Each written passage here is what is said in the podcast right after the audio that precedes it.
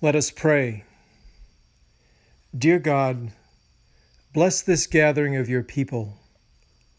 Bless us with your wisdom, your graciousness, your peace. Lord, as we gather this evening, I think of our young parishioner, you know him, born on September 11th, two years ago. This coming Sunday, he will be baptized into your life. I pray his life will be long and well blessed.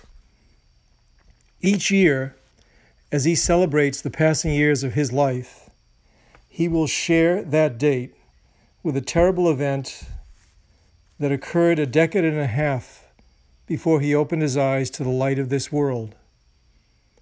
Though it happened long before his birth, his life is marked by the events of September 11th, 2001. He is born into a changed world, and he will live a life that will witness the unfolding of the meaning of 9 11. He will see more of that unfolding than almost any of us here.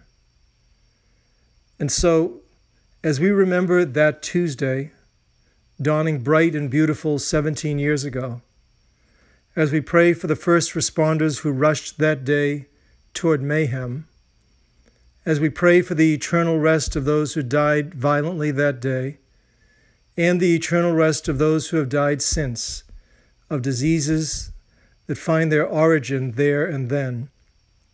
As we pray for our nation, its past, its present, and its future, so we pray for little Finley and those of his generation who will see this world into its future.